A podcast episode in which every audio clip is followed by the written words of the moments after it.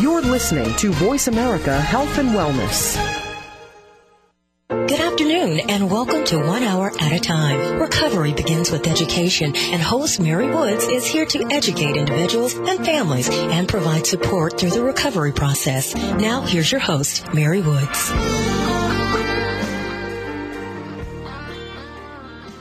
Hello there. Um, this today is Mark Green. I'm the medical director at Westbridge while Mary takes a vacation. Um, Westbridge is an organization um, providing dual disorders treatment um, and in the Northeast primarily. Um, and we've been the hosts of this show um, for quite some time, and you can find our w- podcasts on our website at www.westbridge.org. Today, we're lucky to have Loren Crabtree, um, MD, as our guest. During his 40 years as a psychiatrist, Dr. Crabtree has helped adolescents and adults with serious mental illnesses in outpatient, inpatient, and residential settings. He's the co-founder and medical director of Project Transition, which consists of six therapeutic village programs located throughout the greater Philadelphia region. Project Transition, or PT, is a highly specialized program for people who have felt failed by the mental health system. Over the past 26 years, PT has worked with over 1,000 individuals with personality disorders, co-occurring disorders, and other complex psychiatric difficulties. Dr. Crabtree received his training at Yale and University of Pennsylvania. He has served as a clinical faculty member at several Philadelphia area medical colleges and has published over 20 articles and presents to many professional, academic, consumer, and family audiences. Dr. Crabtree has been intensively trained in DBT, dialectical behavioral therapy, and is a recipient, a recent recipient of a National Lilly Reintegration Award. Welcome, Dr. Crabtree, or Loren. Well, thank you, Mark. I had a hunch it wasn't Mary, even though you do have an accent. Yeah, and we come from different part of the Bronx. okay. So, um, Loren, tell me a little bit about Project Transition. Well, as you know, I I thought a lot about how to even go about answering that without sounding like I'm reading from one of our brochures.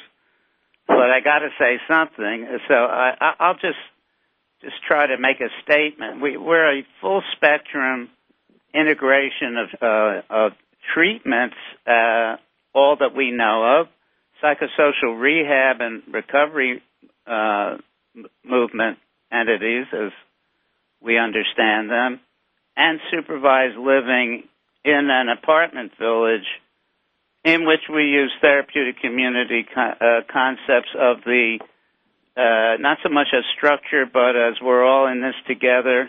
You can't do it alone. You can't do it alone. You can't do it alone. I can't do it alone. But together we can do it. Mm-hmm.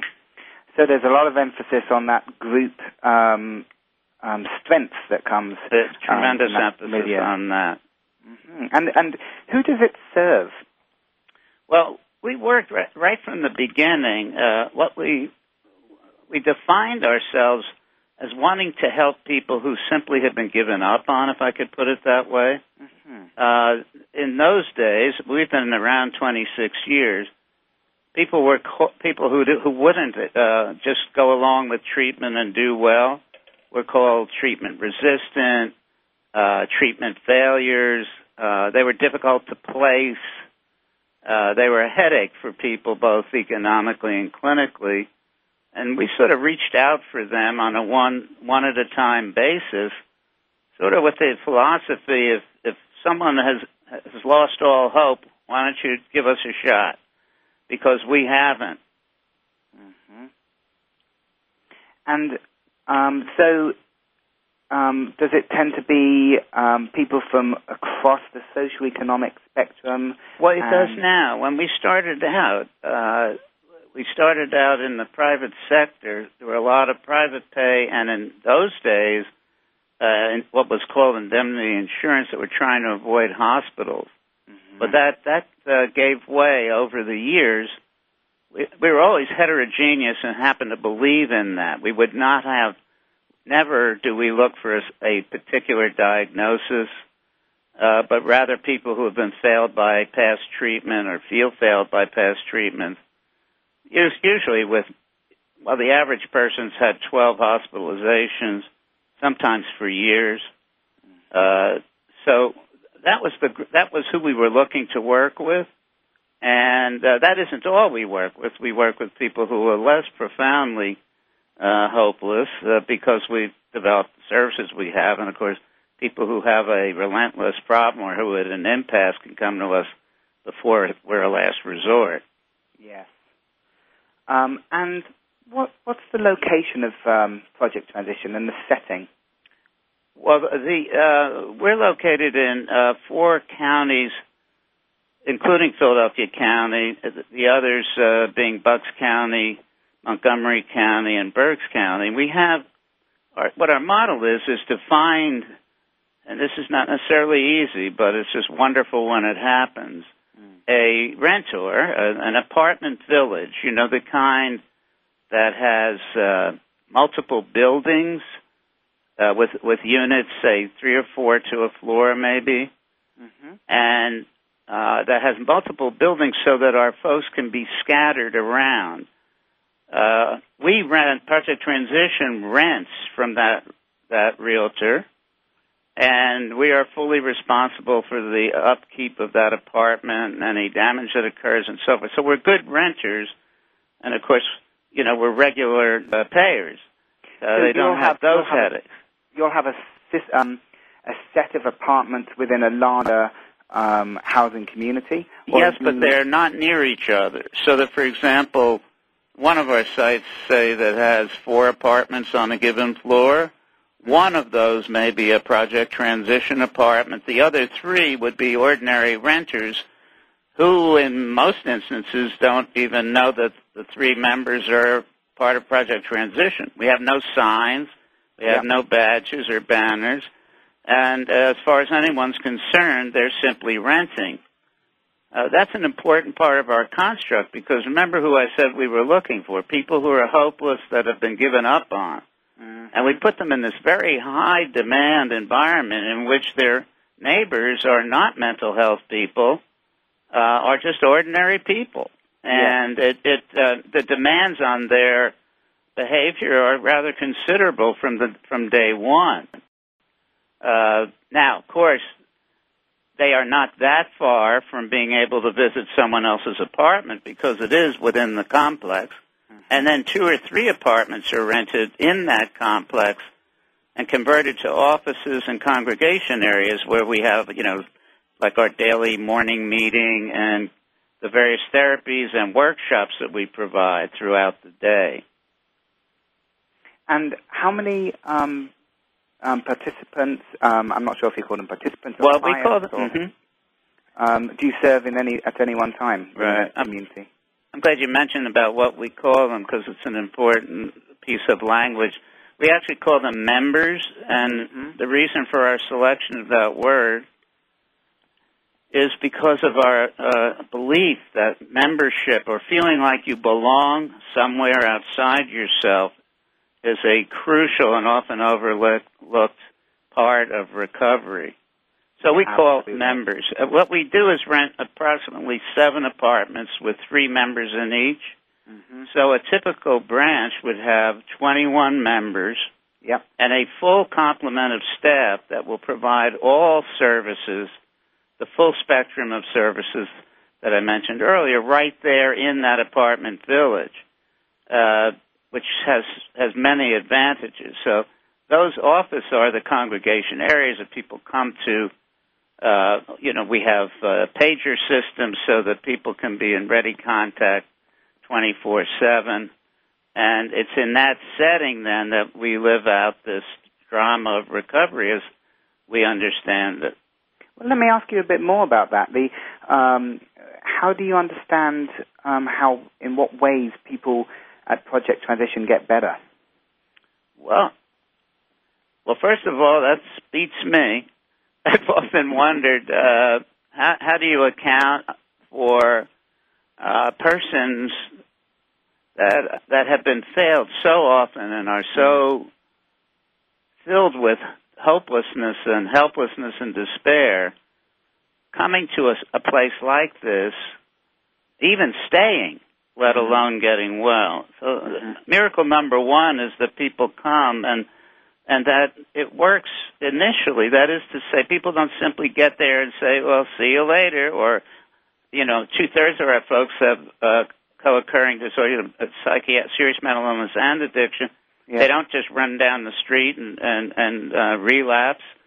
Uh, and part of it uh, from the get-go is that we tried to design an environment that have, has been identified by folks we've talked to, many, many folks with serious mental illness. Someday, when all this hell is over, where do you wish you would end up? Mm. And in our experience, no one said, "Someday I hope I end up in a halfway house Absolutely. or or or anything like that. They uh, not that those aren't useful stepping stones for some, Yeah. but they will all say, "Well, someday I hope I have an apartment of my own, or or an apartment with someone, or a home with Mhm. alone or with someone."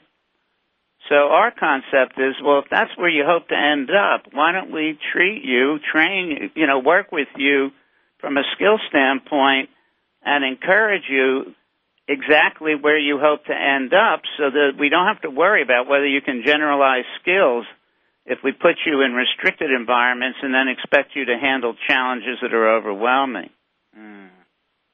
Mhm. It's sort of counterintuitive when people first see it, say, What? You're doing that? And you go home at night? Uh, but there's a holding environment, you know, we use that phrase sometimes, that's very heavily influenced by relationship beliefs and this belonging that we emphasize, that we're in it together. And, you know, our staff are, are enormously friendly and caring. I know everyone is.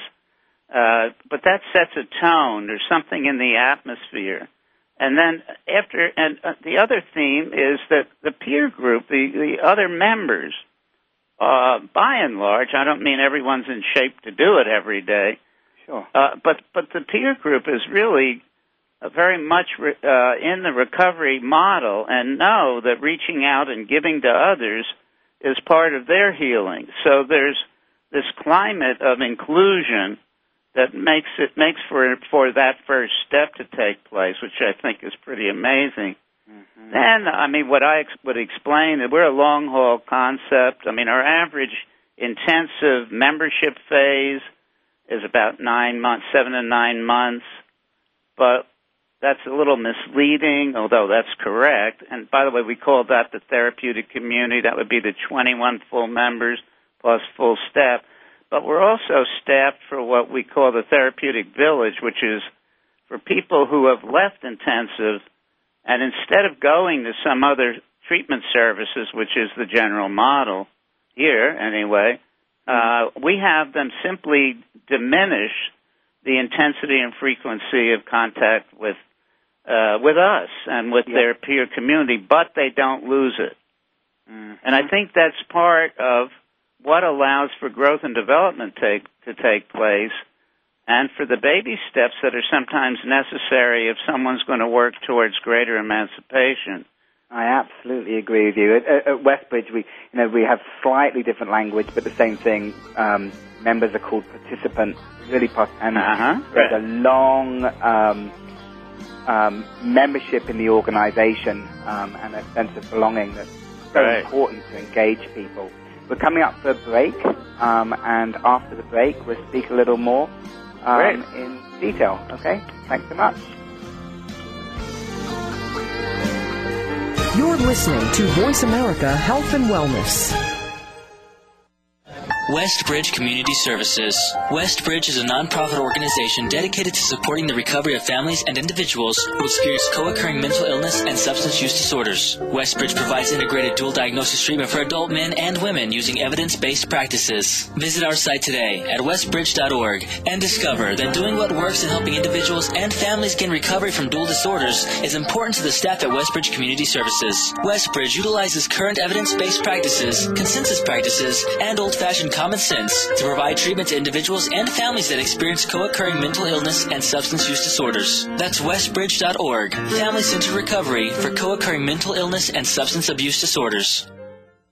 If you're looking for a better way to clean the air in your home or office, you need the all-new ozone light. It's as simple as changing your light bulbs. The ozone light looks like a normal spiral type of light bulb. It screws in most standard light sockets, but it's not a normal light bulb. It's coated with titanium dioxide. It's completely safe, but this unique coating kills most airborne bacteria, mold spores, and neutralizes odors. Just one light cleans the air in an entire room and lasts eight times longer than the normal light bulb. If you have smokers, if you have allergies, if you have pet odors, mold, or mildew, you need the ozone light. It will wipe them out, and you have our word. If you're not satisfied with the way the ozone light cleans the air in your home, simply return it for a full refund. Here's the number to call to order 800 380 4259. 800 380 4259. Save up to $100 now. 800 380 4259. 800 380 4259. A fresh look at today's health. Voice America Health and Wellness.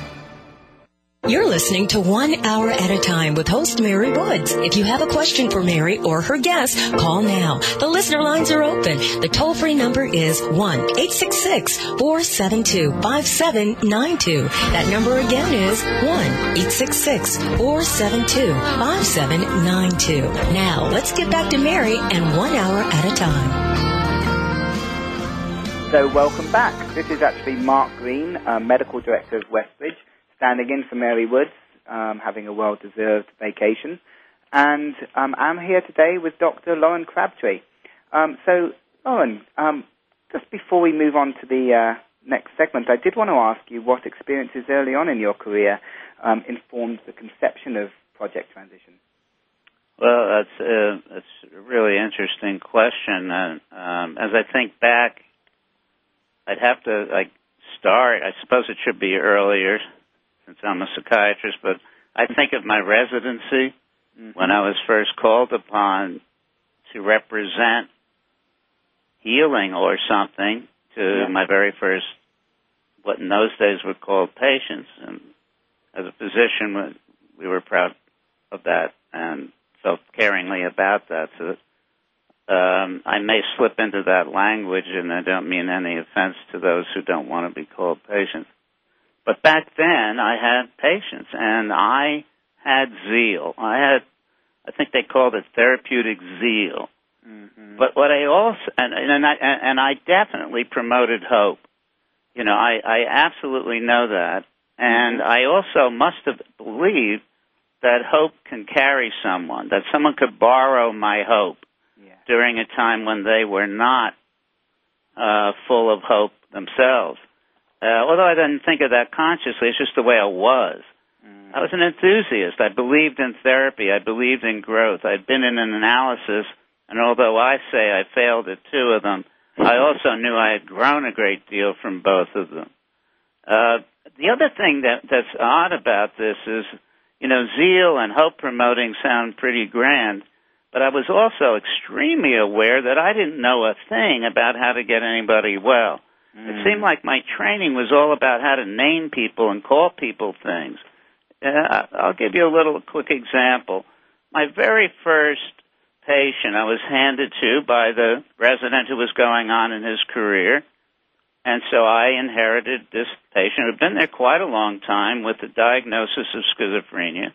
She's a very simple person and, and pleasant to be with. Uh, the issue was she claimed she had no schizophrenia whatsoever. It did not relate to that title at all. I, of course, we had the word denial. Uh, she claimed she was an alcoholic, and if we would just let her go to meetings, she knew she could heal and get well. Mm-hmm. Well, of course, I knew that she needed to be confronted about her illness, although I didn't quite understand it all. So I tried very hard to to listen to her request without granting it at first. But then I had her husband come in, which was another odd thing to do in those days. It was, yeah. Uh, well, I almost lost my residency about eight times. If you ever want to have a really fun program, have Crabtree present on the ten ways he almost lost his residency. but this was one of them. I brought her husband in, which in the analytic era, you know, was a bit sacrilegious. Yes, it was. And uh, he said, "Oh yeah, I know what's wrong with my wife. She's an alcoholic." Mm-hmm. So I said, "Oh, fully I do." They're both they both are in denial. And I said, "Well, I'll tell you what. Would you be willing to take her to some meetings?" He said, "Of course." So uh, even though she was so psychiatrically ill that she shouldn't have been granted passes, I did it. Mm-hmm. So I sent her to these meetings, and when she came back, she would come back beaming. You know, she was so filled up. And I met with her, and it wasn't long before her psychosis, uh, evidence of her psychosis completely disappeared, and she appeared to be without psychotic symptoms whatsoever. Mm-hmm. Now, I, you know, assumed that, of course, how could psychiatry be wrong about her? She clearly wasn't only alcoholic she tried to explain to me that she'd learned that a lot of people that have alcoholism go through times when their thinking isn't right, and that uh, she really thanked me for giving her a chance to get well. And she did, and I was about to discharge her, as they called it. And I always had this this this curiosity, which was, by the way, you know, I'm a resident, could you yeah. tell me why you think you got well? Was there any way I helped you? How was I helpful to you? I want to know if I had anything to do with your voyage.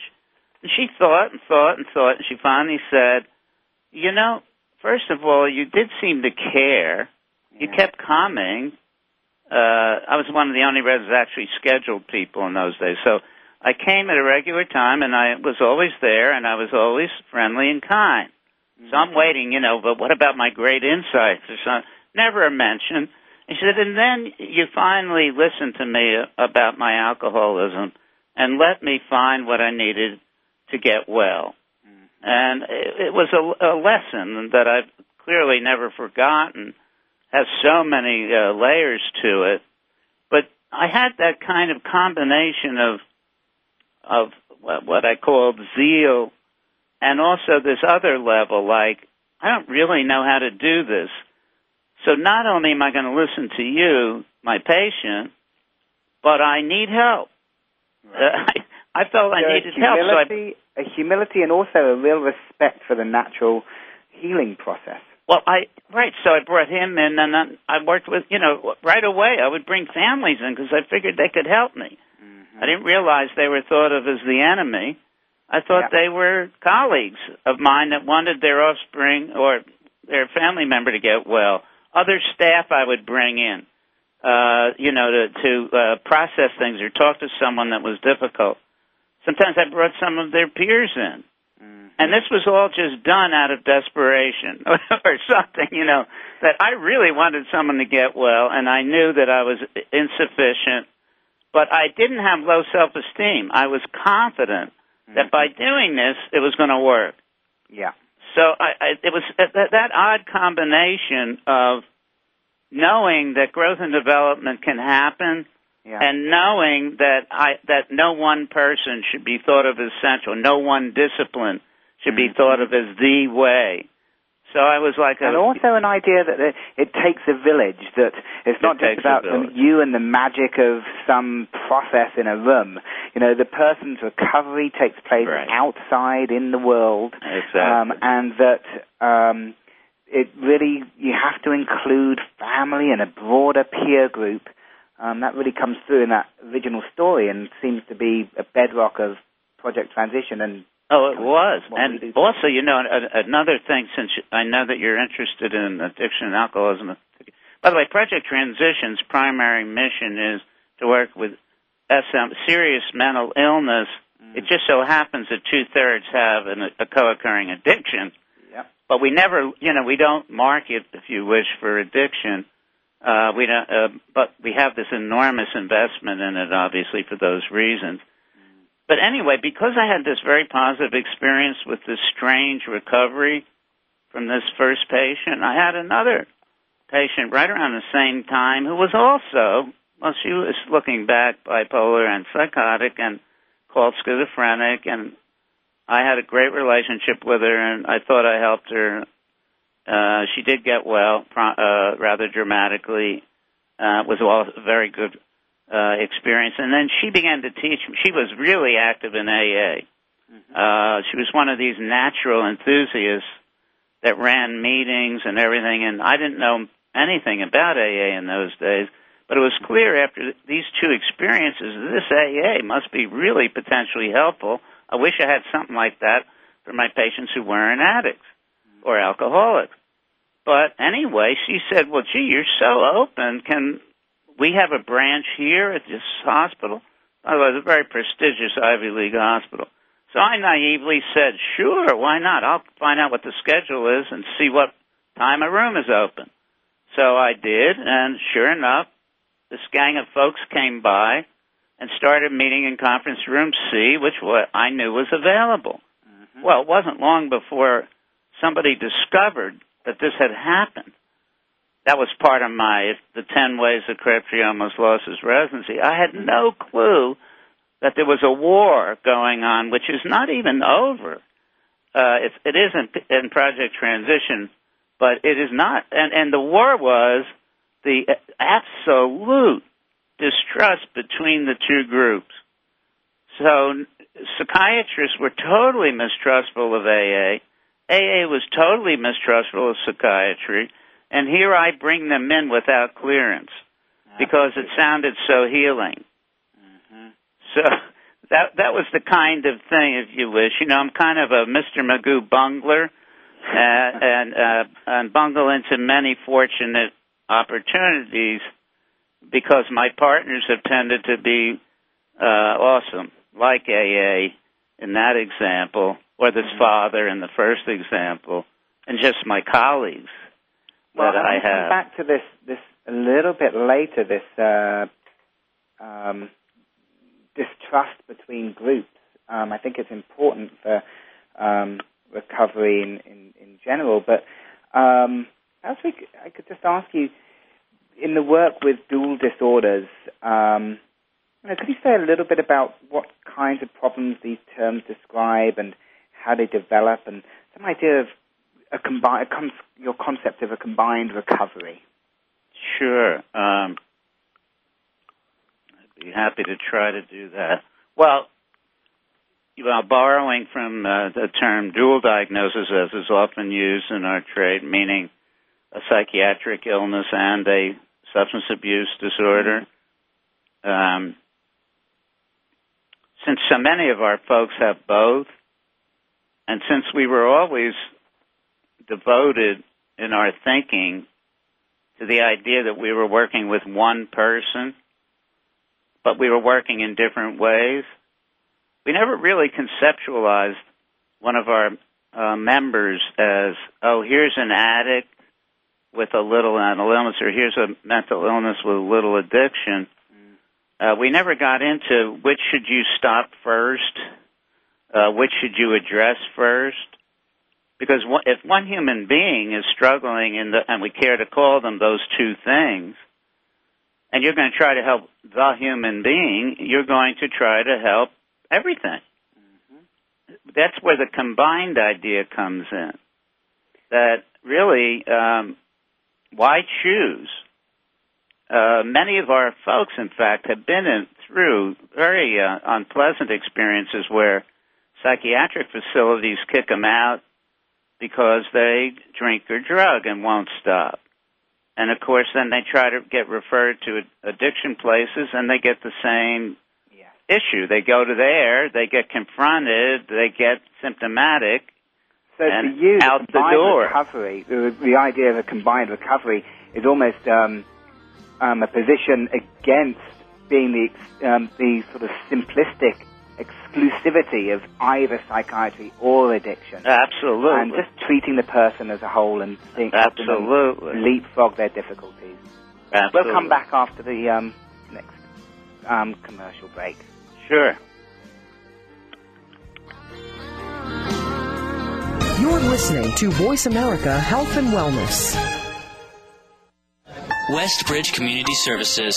Westbridge is a nonprofit organization dedicated to supporting the recovery of families and individuals who experience co-occurring mental illness and substance use disorders. Westbridge provides integrated dual diagnosis treatment for adult men and women using evidence-based practices. Visit our site today at westbridge.org and discover that doing what works in helping individuals and families gain recovery from dual disorders is important to the staff at Westbridge Community Services. Westbridge utilizes current evidence-based practices, consensus practices, and old-fashioned common sense to provide treatment to individuals and families that experience co-occurring mental illness and substance use disorders. That's westbridge.org, Family Centered Recovery for co-occurring mental illness and substance abuse disorders. For the most current and up-to-date information and options in childbearing, family health, and parenting, tune in to Celestia Renese's Timely Topics in Childbirth, broadcasting every Wednesday at 12 p.m. Pacific Standard Time, 3 p.m. Eastern Standard Time on the Voice America Women's Channel. If you don't know your options, you don't have any. Voice America Network proudly presents The Catherine Zox Show for women, men, children, and families. Catherine magically combines her compassion, experience, and talent to bring listeners a show that's upbeat, informative, and yes, a little sassy. Tune in every Thursday at 8 a.m. Pacific Time, 11 a.m. Eastern to The Catherine Zox Show on the Voice America Women's Channel.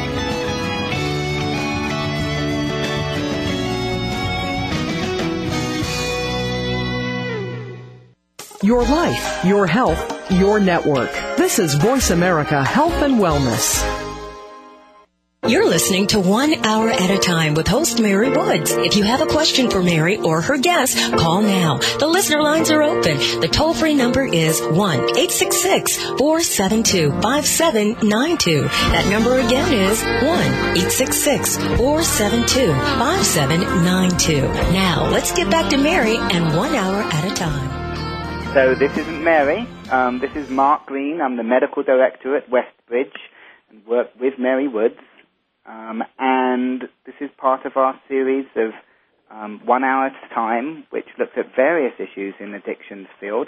Um, and back with Loren Crabtree, the founder and medical director at, at Project Transition.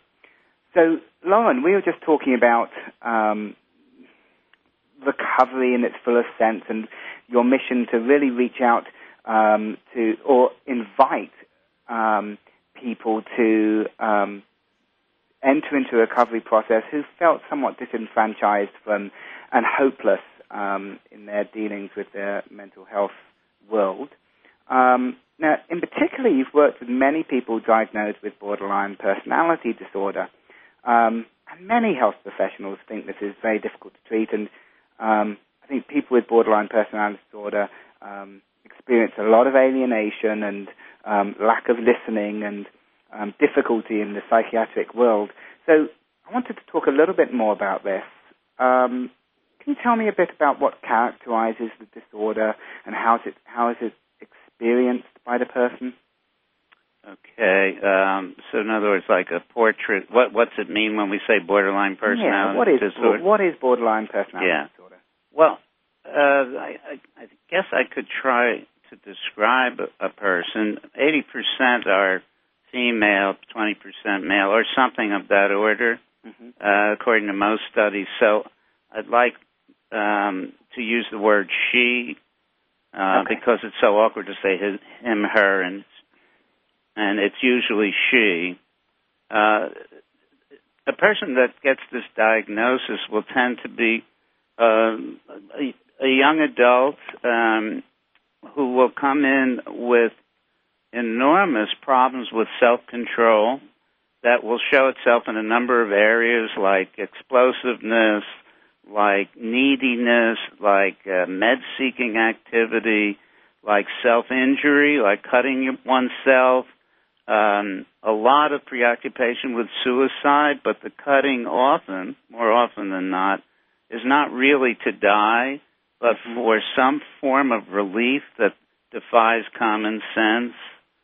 Uh, these folks can also have many other self-injurious activities besides cutting, but that's the one that's most mystifying, I think, for for and tends to stand for borderline personality disorder, though in a way it really shouldn't.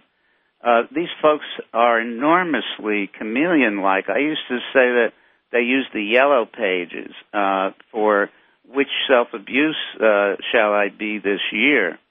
So at times they'll present with alcoholism, A, B, bulimia, C, conduct disorder, D, and on and on. Mm-hmm. Uh, we used to call them a, a, an, a, an inner despair in search of a label. Uh, right. For for years, they had no label. My first patient that I had uh, only of my own, not the ones that I mentioned earlier, was a 15 year old with this who taught me so so much. I saw her every day for a long time, and she, she just absolutely um, destroyed me as a young professional yeah. because I worked so hard to help her, and I didn't realize that to the degree that that she was excited by anything that we were talking about, that would make her so uncomfortable that she would then go back up to the to the ward and cut herself. Mm. And it was uh, that kind of mystifying behavior, maddening behavior, uh, is what you so often see, uh, and, and is characteristic of most places and staff. Uh, we're we're in an organization of residentials, for example, most of whom say, many of whom say, we don't want any of them, and if we have more than one, we're finished. Mm-hmm. And here we have roughly almost 50% of our folks have, as you know, access to, you know, personality disorder name, borderline personality disorder, or something like it, like dissociative disorder and so on. Um, mm-hmm. So we work with, uh, right now, if that's true, uh, we have approximately 70 people in our life today uh, in one or another of our branches that have this diagnosis. So that is pretty remarkable. That uh, is pretty remarkable. Yeah. And, um, and as you said, you know, um, years ago, um, women generally with this disorder um, would come with seven different diagnoses oh, yes. or something, and um, and through the uh, self-destructiveness that comes with the um, the anxiety and excitement that they can experience, um, the units or residential programs can be really thrown into a great deal of confusion and distress. Oh, um, and absolutely. staff can really uh, find themselves at each other um, a bit.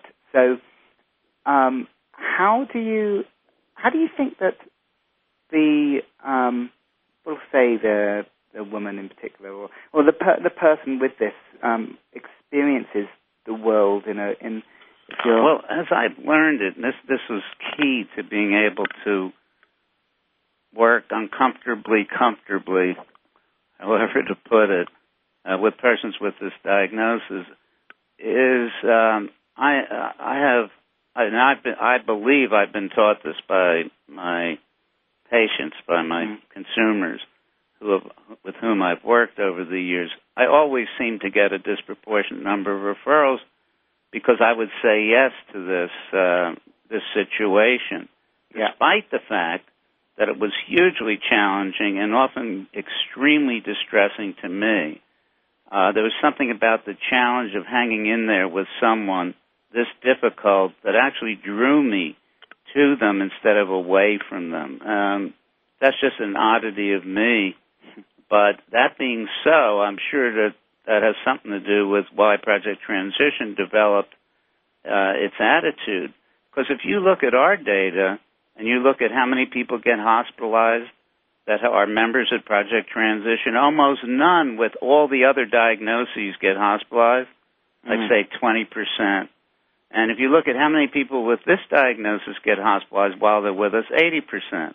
Now, again, most places would say, for God's sakes, why do you put yourself through that? Mm-hmm. And, you know, also, there'll be another hospitalization, sometimes multiple hospitalizations with this group, as because they often get addicted to hospitalizations, That's among right. other things. That's right. So you, you'd have to see something else. And I, I think what I would call it is that the person with this diagnosis, especially in the early stage of it, when they're essentially just out of control, enormously self absorbed, very seeking, med seeking, people seeking, insatiable, uh, experience that way, and then this maddening, you know, why did you do that? I thought you said you wouldn't do it, and why did you know? Why didn't you think before you acted? Mm. Uh, this, this, they're extremely sensitive uh, to pain, uh, pain that would that many of us wouldn't even know was being inflicted.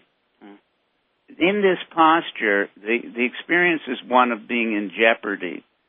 That this jeopardy, uh, my my friend and I, Scott, with whom I present often on this topic, we used to argue about it. I call it annihilation, like the sense of imminent annihilation. Mm. Well, you sure that's not a little hysterical, Loren? Is that your word or their words? Well, it's their word. Uh, anyone with borderline personality disorder, if I say annihilation, they'll, they'll nod yes. It's Right. a sense of, of threat, and it, and, it, and it conveys the bigness of the emotion. right. But Um, it comes all-encompassing. Right. Yeah. So there, this discomfort is overwhelming, and once you see their symptoms as a solution to that, rather Mm. than the problem, then you're, you, you, then you can start out. because in you're words- able to validate some of their experience, which um, enables them to begin to make sense or talk to someone about them how this Absolutely. makes sense. I mean, even saying to someone early on, by the way, I know when you when you cut yourself, uh, I know you accept the word hurt yourself, but I understand that it doesn't hurt. Mm-hmm. That it actually gives you a sense of relief. Well, sometimes a person will feel very reassured that someone can understand it because it's backwards. Yes. You know, everyone say, "Oh, you're so self-destructive. You're so this." So, Yeah, and they so- agree so with when you the mentioned language. the sensitivity to pain earlier, Right. um, it's not it's not really that physical pain in that moment. The, their, their sensitivity to pain can actually be very low, but it's the um, enormity of the interpersonal distress that they can Absolutely. experience. Absolutely. Um, and drugs can f- have a particular um, panache for people with this issue, Well, it's a, uh, you know, I've often said that. Obviously, there are th- there are medications you can use, uh, but it, it's almost uh, you know uh, you're almost flipping a coin. If if 80% of depressed people get better on any antidepressant, maybe 20 or 30% of persons with this diagnosis will respond favorably, and on and on. oh, there's I was no- thinking about I was thinking about drugs like um, heroin or cocaine. Oh, well, those work. Yeah, they can they can be very particularly compelling.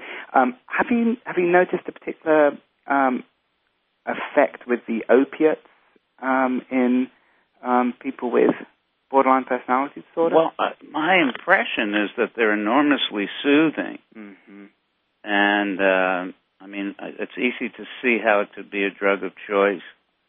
Yeah. Uh, how about yours?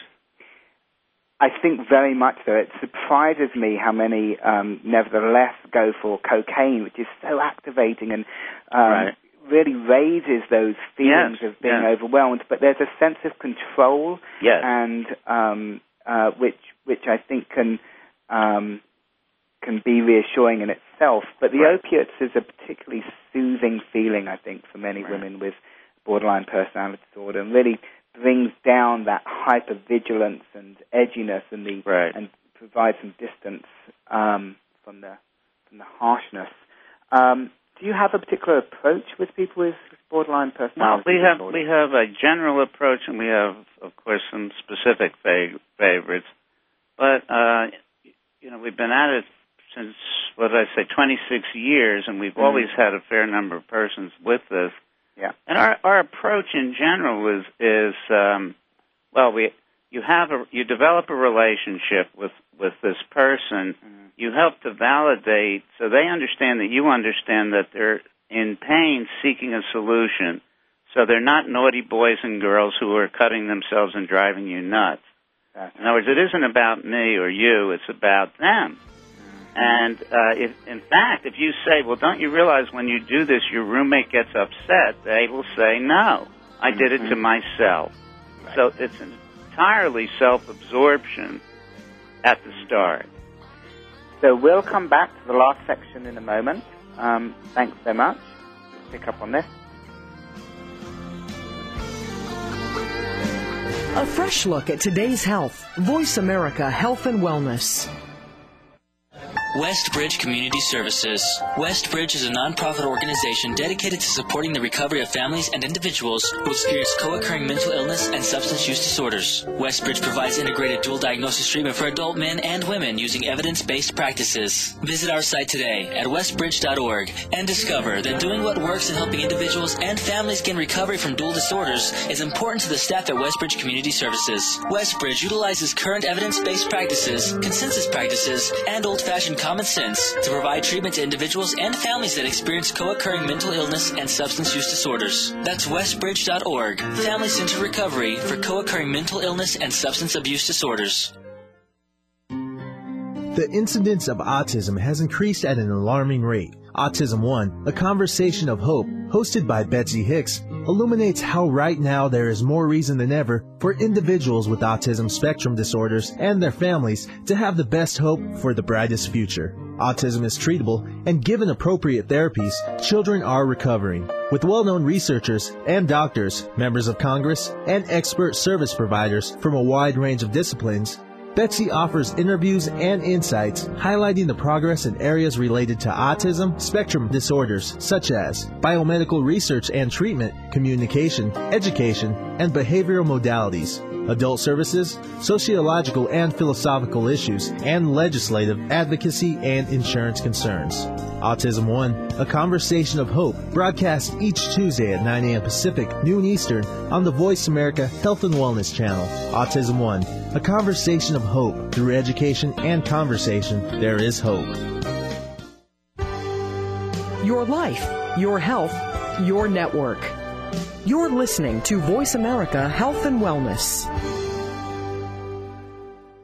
You're listening to One Hour at a Time with host Mary Woods. If you have a question for Mary or her guest, call now. The listener lines are open. The toll free number is 1 866 472 5792. That number again is 1 866 472 5792. Now, let's get back to Mary and One Hour at a Time. Welcome back. This is Dr. Mark Green, standing in for Mary Woods. Um, let's get back to um, Dr. Crabtree from um, Project Transition. Um, Loren, you were just, we were just talking a bit about your approach to borderline personality disorder, and um, wanted to say a bit more about self-management skills. Well, I, I really think it's important because even though I'm talking about borderline personality disorder, I think from the very beginning we had a we saw this as an issue uh, this is before psychiatric recovery was a was a language we could use, and what we got interested in was, I mean, once a once uh, use the term validated. Once a person feels validated, and they are willing to talk with you about what happens before an event, which often to them will seem like out of the blue, but over time it becomes clear that there are things before an event and then there are steps you can take before an event. So, in other words, to self-manage your escalation or the fact that you're approaching relapse, uh, and this would go across all diagnoses, but specific to, to persons with borderline or say cutting, you can see how important that would be. The person then learns skills of self-management of their symptoms, and also you're trying to prepare them to manage their treatment in the future because uh, they're professional. Uh, they're professionals of the future may or may not understand all this. So they, we want them to be intelligent consumers. And so, yes, you, uh, there are specific things that we are enamored with, like DBT, dialectical behavior therapy, which has a manualized uh, workshop series teaching specific, what they call dysregulation uh, skills so that uh, the person can work work really hard on alternatives to say cutting or to relapsing before they occur. A very important part of the growing sense of mastery that a person has as this develops over time. Also, there will be, in most instances, interruptions, and that's where the never give up on anyone comes in. That is our core value, and I think why we've been able to be successful with this population is that's our motto: never give up on anyone. Well, I think that's so crucial to um, that. It sort of con- it conveys a sense of hope and containment, um, which che- which may that the person may have experienced, may not have experienced before, but it enables people to really take a leadership role in their recovery rather than be um, passed on from treatment facility to treatment facility, feeling a failure. Right. Right. Um, so, so the uh, so this is really um, taking those um, difficult moments and using them in a uh, using them in a way which helps you learn about some of the triggers and learn some alternative skills and self-management. Absolutely, skills. and that's a language that we use. That the language of failure, which is so demoralizing. Oh, you failed again. It's what we use the term teachable moments or from education.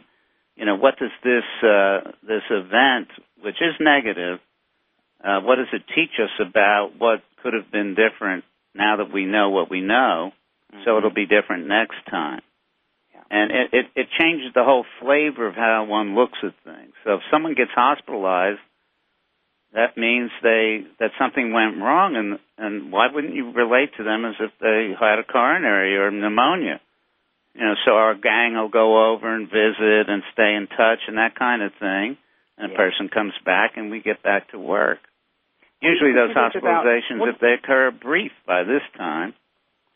What do you Uh, think it is about um, many health systems which makes it difficult to see the kind of um, destructive acts which can occur in these in in cyclical ways um, in people with borderline personality disorders?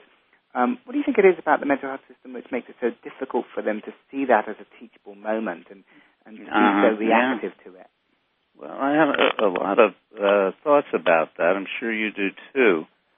One th- one thing I'm, um, I see in our I do a lot of work with NAMI groups, Mm. and first there's this there is a tremendous still isolation between providers of care and family. Uh, very often the family is still seen and, and and can easily be experienced as being intrusive and a pain in the neck but they're such an important potential ally, and often the ones who inherit the outcome.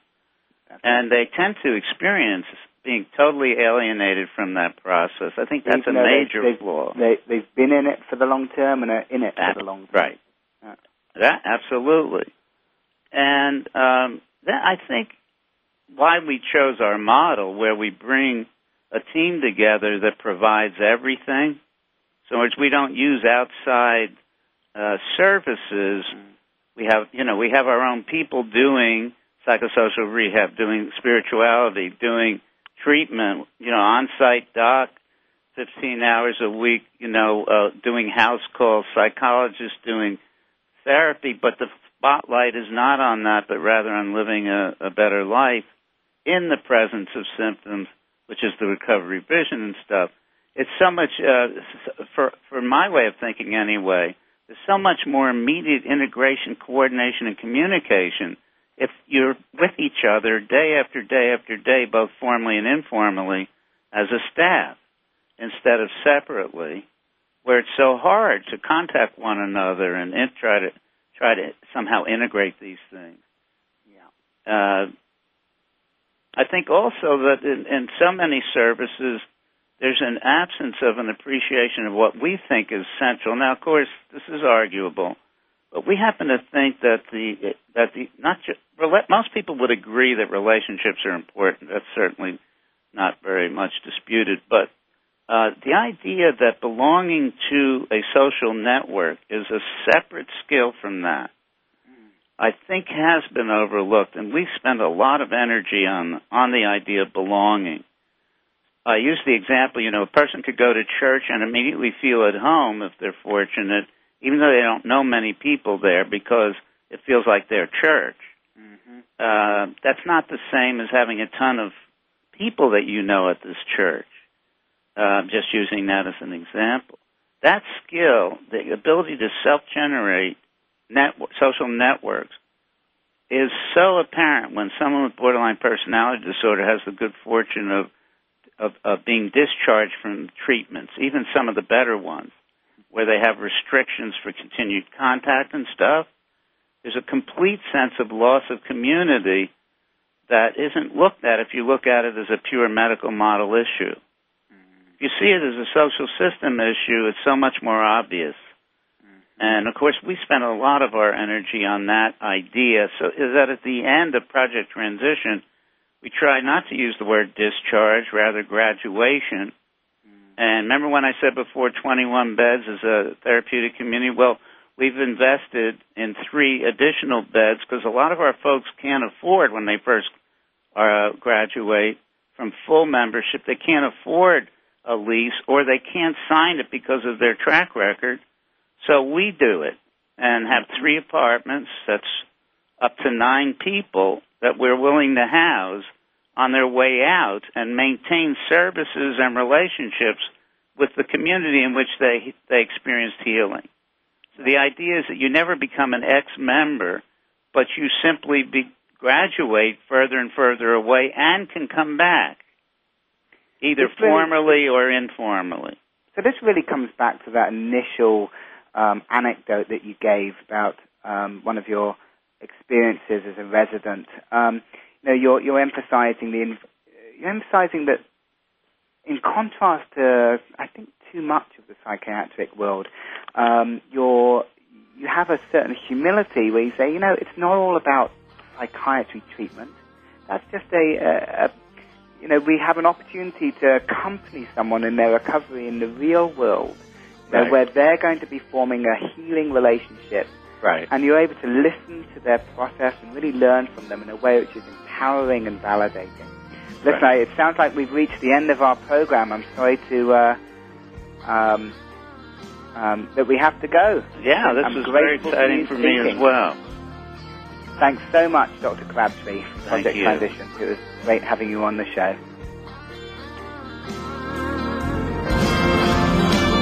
Appreciate you joining us today for one hour at a time. Successful recovery from a substance abuse problem or mental illness depends on education and support of loved ones. Thank you for being that support system. Be sure to tune in next week for another hour of education and compassion, one hour at a time. We'll see you next week.